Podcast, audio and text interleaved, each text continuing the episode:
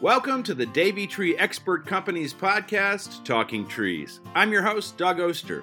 Each week, our expert arborists share advice on seasonal tree care, how to make your trees thrive, arborists' favorite trees, and much, much more. Tune in every Thursday to learn more because here at the Talking Trees podcast, we know trees are the answer. Welcome to a very special episode of Talking Trees. I'm with Josh Paquette. He's a branch manager for the Davey Tree Expert Company in Washington, D.C., Maryland area. Lou Meyer, you might remember his name. I think he's been on the podcast more than anybody else. He's a regional business developer for Davey. And today we're kicking off a series of interviews about some of the historic and interesting places that Davey takes care of. How we doing, guys? Doing great. Happy to be here. Doing wonderful. I'm glad to be back. Good to hear from you again, Doug. Where are we going to start, Lou? Uh, well, let's start talking about the um, properties that we take care of in the area. Uh, Josh is with the Commercial Landscape Services Division, and so they do maintenance on some some fascinating, high-profile properties here in the nation's capital. Uh, besides the ones that they do, our residential division, the tree care division, also takes care of trees for some fascinating historical properties as well. But but we'll start with Josh talking about some of the properties that that he's on on a regular basis. Sure. Yeah, appreciate that, Lou. Uh, yeah. So as Lou said, we we are blessed to to be uh, uh, performing work for a lot of prestigious sites uh, that we have here in the area in the, in the DC and Maryland area. Uh, we do things with you know from grounds maintenance. We do enhancements projects to to large installs. Hardscaping work, you know, tons of elements within the landscape side of this world. Uh, we we perform these services for uh, again a lot of high profile federal sites. Department of Justice. Uh, we do the National Archives. We actually picked that up here recently. Uh, this summer, earlier about three months ago, we started the National Archives. Both both locations they have a uh, museum. Obviously, is what they where they house the Bill of Rights and, and the Declaration of Independence is in that museum in Washington, right there on Constitution Avenue and then we do the uh, their other campus is in uh, College Park, Maryland, and we do that as well. And Lou, how about for you? What do you, what is a historic property that you're thinking about talking about?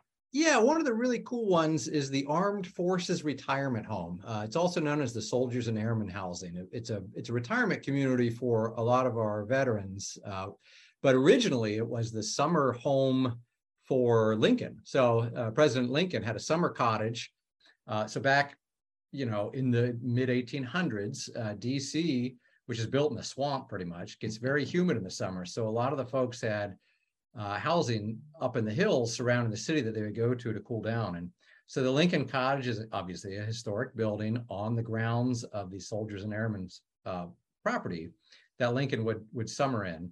And there's a number of large trees on the campus. One of them is an Osage orange, uh, which right now at this time of year, being early November, these are the ones that have the big green balls that fall down, the seed pods. We used to call them monkey brains when I was a kid. Uh, go by many different uh, regional names, but uh, this Osage orange is enormous. It's I would say probably three and a half to four feet in diameter. Um, it's got a really interesting growth pattern where it's kind of growing sideways over time. But legend has it that Lincoln wrote the Emancipation Proclamation while sitting under this tree in the shade of the summertime. So, um, fascinating tree for that historical aspect. Well, there's a lot of pressure on uh, taking care of a tree like that. You know, with that kind of storied history, do you do? Are, are is there anything special that needs to be done be, because of its provenance, or yeah, I mean, I would love to say that we treat every tree with the same level of respect and love, but yes, we do treat the uh, the the showcase trees a little more. So yeah, we just keep an eye on it more throughout the year. You know, Josh's team has the maintenance of that site, so they're there weekly and they're always taking a peek at the tree to make sure that everything looks great. As soon as there are signs of distress or changes, he lets the residential team know so that they can come in with plant healthcare initiatives or pruning needs to uh, ensure the longevity of that tree. Well, I know Osage orange is a pretty tough tree, right? That's the good news. That it's, the, yeah. yeah, it's tough to mess with those. Uh, when I was a kid, uh, we used to throw those monkey brains at each other, and they hurt. Oh, yeah, yeah quite hurt. a bit. Yeah, quite a bit. So, Lou, talk a little bit about the feeling of working at these amazing places. You know, you're used to being there, but for us, a lot of us, we might see that once or twice in a lifetime. You know, let's let's visit DC. Let's visit. You know, but you guys are there all the time. Talk about uh, taking care of all that that uh, important uh, landscape. Yeah, I mean, I like I said, I'm from Ohio. I moved out here five years ago, and I still get star starstruck by a lot of these sites. You know, when we're driving around DC to uh, meet with new clients, and we pass by uh, well, Department of Treasury, for instance, and you go, that's just the that's not a real place. That's just something they talk about on NPR. And there's a building with people walking in and out of it. Uh, when we're on the Beltway on 495 and um, Air Force One flies over or Marine One, we see all the time the choppers flying over. And it, it just feels surreal sometimes. These sites, like Josh says, they bring a lot of pride to us. Um, it's a real feather in our cap to be working for the federal government on a lot of these properties. You know, uh, our crews really take it to heart. You know, that's that's the neat thing is when when the crews start talking about how much they like working on these sites because of the feeling it gives them. You know, these are the kinds of things where I'll, I'll call back home to my mom and say, "Hey, mom, guess what site we're on today? I'm 40 years old, and I still get excited about that. You know, put this on the fridge. We're working at the archives. You know, it's it's it's just a neat feeling, uh, and and to be a part of an organization that has access to these and has the ability to service them in the way that they deserve is just special. All right, guys. Thanks so much for sharing all those interesting stories. It must just be fascinating to work on properties like that. And uh, I'm looking forward to talking to some of the other people in Davey and seeing what across the country what they're doing too. So thanks again. It was great to talk to both of you. Definitely. Thank you for having us. Always good to see you, Doug. Thanks so much. And Lou, I'll see you in January. This I'll, I'll be in I'll be in Baltimore for my trade show. I re- I registered last week. I'll be there. All right, we'll we'll finally get to meet up in person. Yes, sir. All right, thanks, guys. Definitely. Take care. Thanks, Doug. I'm joined by Michaela Minnis. She is a utility vegetation management technician for the Davey Resource Group in Austin, Texas. And today we're talking all about uh, beautiful neighborhoods in Austin that you work in, right, Michaela? Yeah, that's right. So, first off, just tell me a little bit about that job. What does that mean? Yeah, so um, I create work plans for um, the tree trimmers um, that basically detail, um, you know, any vegetation that needs management around Austin Energy facilities. So, power lines, poles, streetlights, things like that. Um, I spend most of my day outside inspecting different properties and different Austin Energy facilities on those properties and, you know, planning what needs to be done to keep our electricity running. Yeah. And so I think I would think that would have to be uh, an interesting job because everybody that when they see you out there looking at their your their trees, they're thinking like, "Uh oh, what is she going to do to my tree? Oh yeah, absolutely. I have people coming up to me all the time, even you know if it's not their property that I'm on. People seem to be interested in what I'm doing. So we're talking all about uh, some of the cool places that uh, Davey takes care of. And you mentioned that you just loved working in these historic neighborhoods. Paint me a picture. I don't know anything about Austin, okay, except that it's a cool music town. That's all I know. Uh, so tell me about these historic neighborhoods. Why is that something that's important yeah, so I actually just moved to Austin about eight months ago now. And um, this job was really my intro to exploring the city of Austin. And one of the first circuits that I worked on on my own after my training was um, right in the heart of downtown Austin. And there's this big historic district. It's called Castle Hill. Um, and that's because the kind of the western side of Austin is really hilly and there's actually this old castle that was built in I think like the 1860s um, that's right up on top of a hill over on the west side of the downtown um, historic district. And so I was planning in that area and I was walking up a hill to this property that I had to inspect and all of a sudden I was at the top and I looked out kind of through someone's uh, big mansion patio kind of part of their house and I could see the entire city from up top on that hill, the Capitol building and the rolling hills and the skyline and everything. Um, so it's it's really gorgeous with all the hills and there's really old, you know, huge acre mansions and historic hotels and you know and there's these big beautiful old live oaks that i've never seen before. They're kind of all the really old ones are all curvy and they're just really beautiful. It's like nothing i've ever seen before. Well that leads me to my next question. You see a lot of these amazing beautiful historic properties but certainly a lot of beautiful historic trees too. Talk about some of the species that you're learning about there in, in austin. Yeah so um, like i mentioned my definitely my favorite species that's brand new to me since I moved here to Austin are the live oaks. They're some of the oldest trees I've ever seen and the biggest and the most beautiful. Um, so I really, really love those. Um, and there's also um, this uh, species of like bush kind of called purple sage. And they have these pale greenish, grayish leaves and these really beautiful purple flowers. So those are some of my favorites. And so tell me a little bit about decision making and looking at like a big live oak and seeing where it's in the wires and like, oh boy, I don't know, you know, we're gonna have to do this, we're gonna have to do that.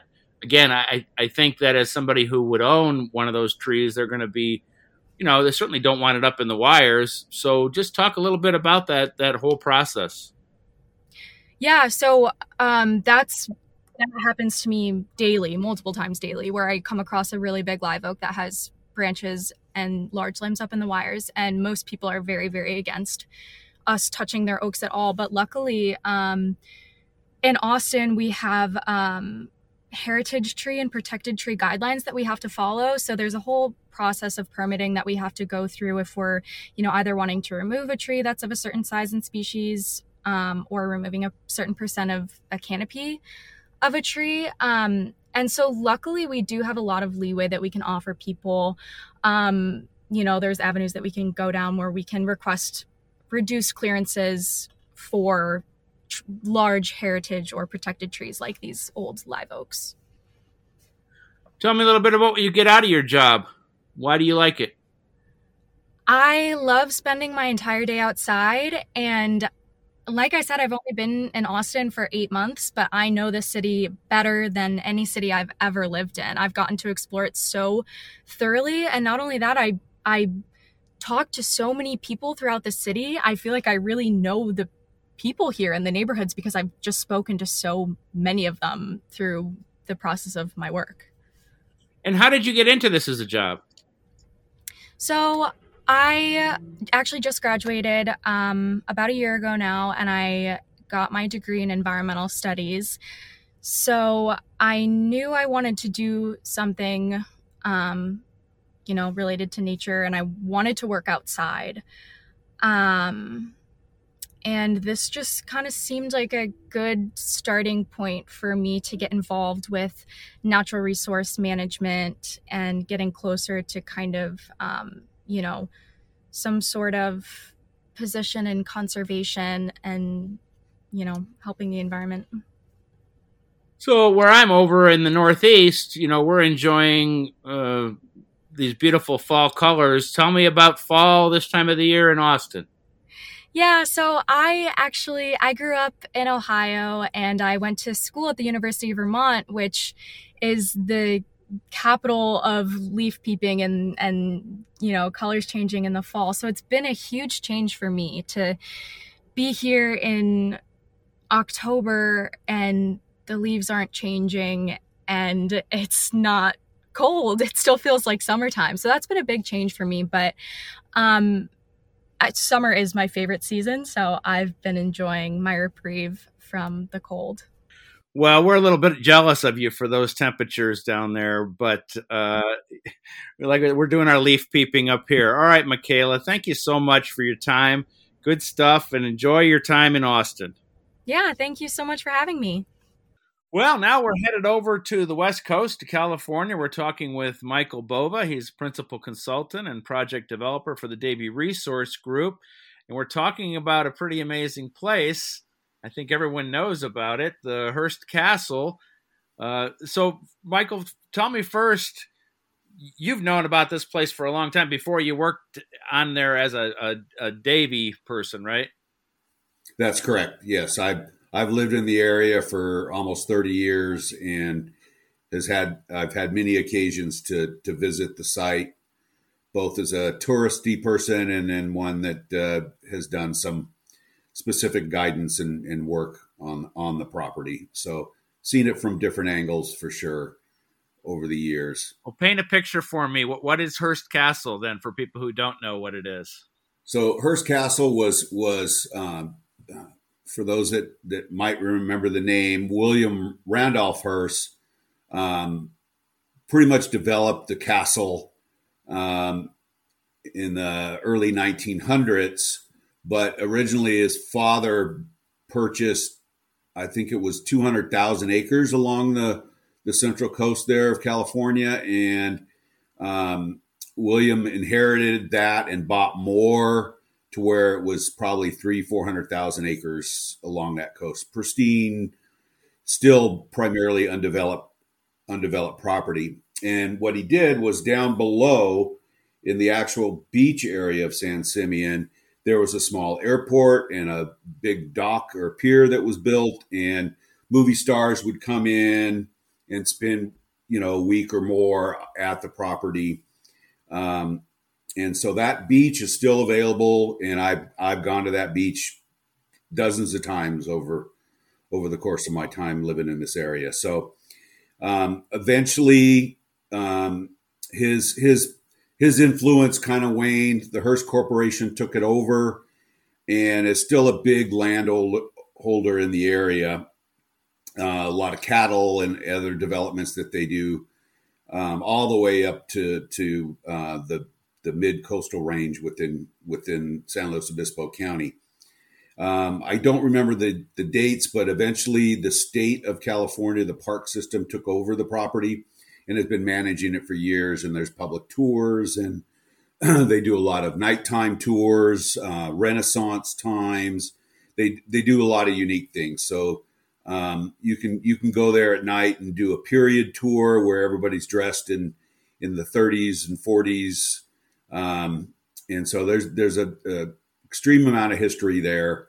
Um, but the but the property and the coastline is still undeveloped and, and is probably going to remain that way for a long, long time. So, how was it that you were able to go there as a tree expert? Um, we were reached out by the park system um, during COVID. Uh, the park was closed, and they were doing a lot more infrastructure improvements within the property and there was a particular tree that they were concerned about, and so we were we were asked to to look at this tree and do a risk assessment on it. Uh, but the the cool thing was we, we were able to be there at a time where nobody else was, and so uh, middle of the day, no tourists, just work going on, and and we were guided around and got to learn a lot more about the history, the type of plants that that uh, William Hearst um, planted there over the years, some of the landscape designs that were unique to that property, and a lot of, just for instance, a lot of the um, tile work that you walk on is from Italy or, you know, it had been imported over the years into that property. So, very valuable infrastructure that the trees are planted around.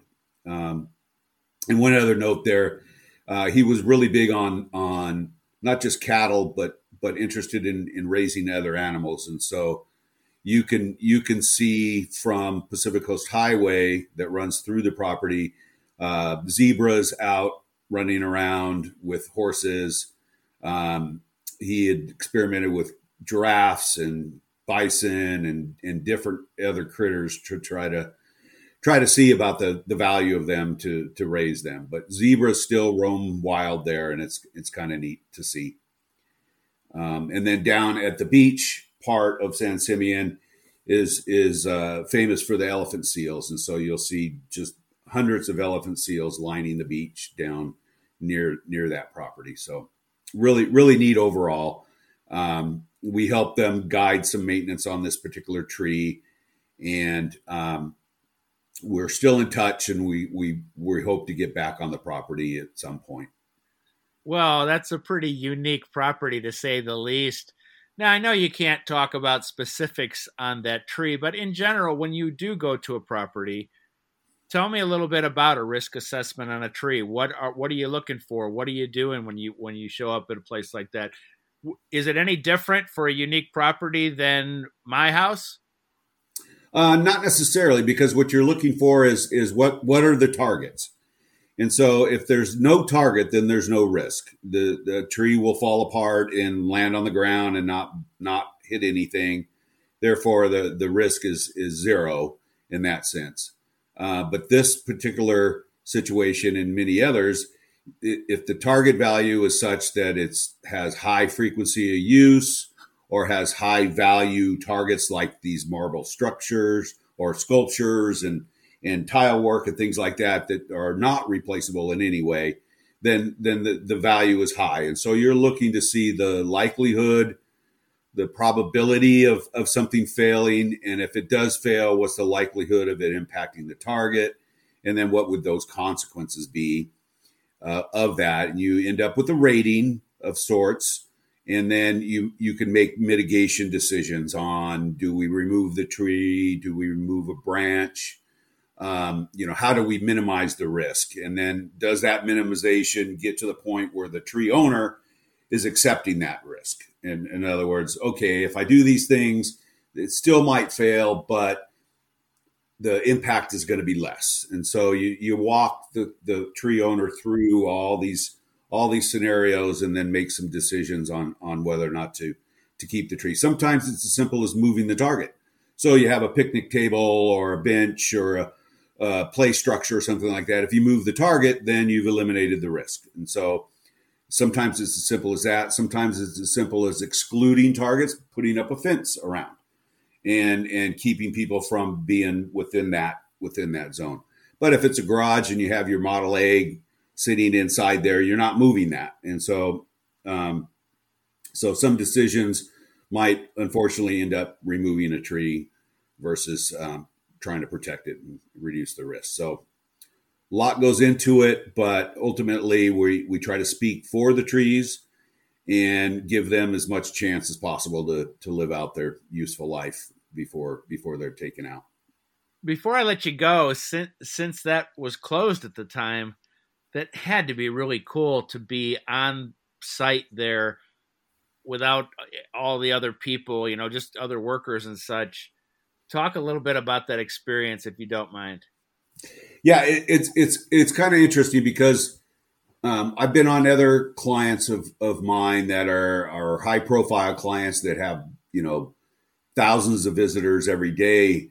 And um, to be to be in any of those properties during that time, you had um, oh wildlife kind of taking over.